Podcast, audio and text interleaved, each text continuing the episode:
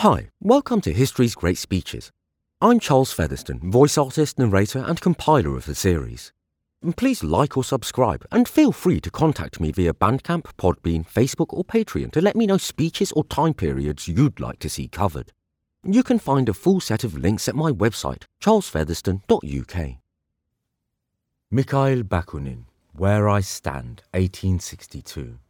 I am a passionate seeker after truth, and no less embittered enemy of evil doing fictions, which the party of order, this official, privileged, and interested representative of all the past and present religions, metaphysical, political, juridical, and social atrociousness, claim to employ even today only to make the world stupid and enslave it.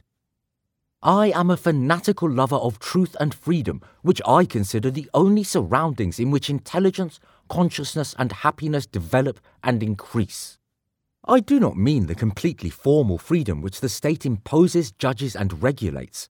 This eternal lie, which in reality consists always of the privileges of a few based upon the slavery of all.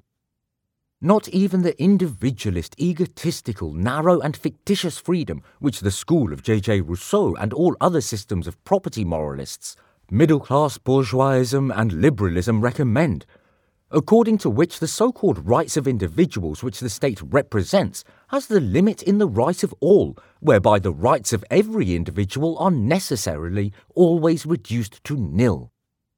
No, I consider only that as freedom worthy and real as its name should imply, which consists in the complete development of all material, intellectual, and spiritual powers which are in a potential state in everyone. The freedom which knows no other limits than those prescribed by the laws of our own nature, so that there be really no limits. For these laws are not enforced upon us by external legislators who are around and over us. These laws are innate in us, clinging to us, and form the real basis of our material, intellectual, and moral being. Instead of therefore seeing in them a limitation, we must look upon them as the real condition and the actual cause of our freedom. I mean that freedom of the individual which, instead of stopping far from the freedom of others as before a frontier, sees on the contrary the extending and the expansion into the infinity of its own free will. The unlimited freedom of the individual through the freedom of all. Freedom through solidarity, freedom in equality. The freedom which triumphs over brute force and over the principle of authoritarianism. The ideal expression of that force which, after the destruction of all terrestrial and heavenly idols, will find and organize a new world of undivided mankind upon the ruins of all churches and states. I am a convinced partisan of economic and social equality, for I know that outside this equality, freedom, justice, human dignity, and moral and spiritual well being of mankind and the prosperity of nation and individuals will always remain a lie only.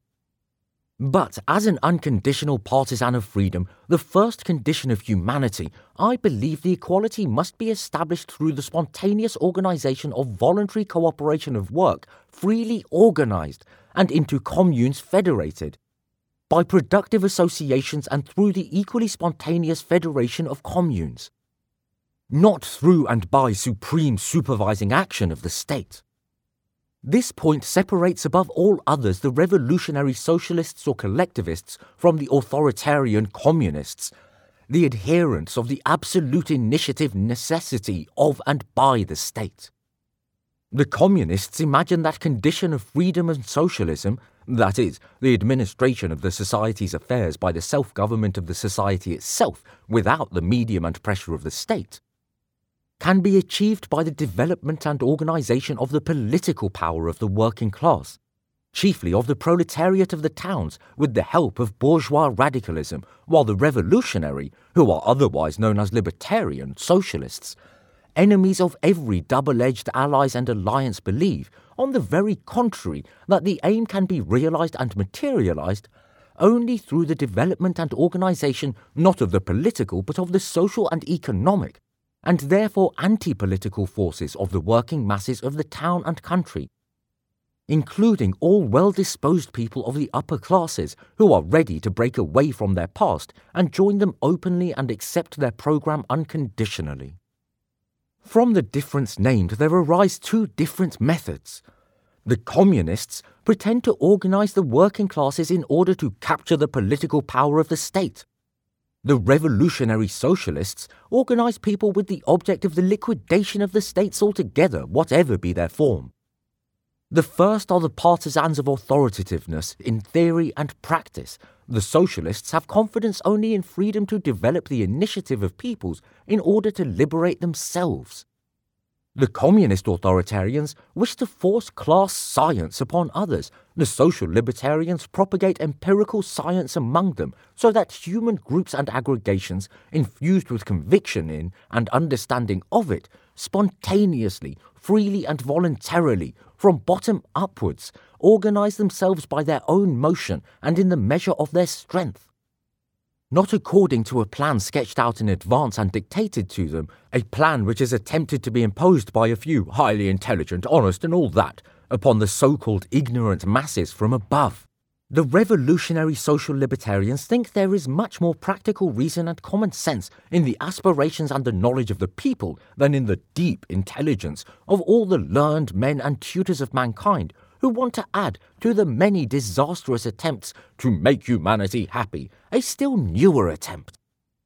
We are on the contrary of the conviction that humankind has allowed itself too long enough to be governed and legislated for, and that the origin of its misery is not to be looked for in this or that form of government and man established state, but in the very nature and existence of every ruling leadership, of whatever kind and in whatever name this may be.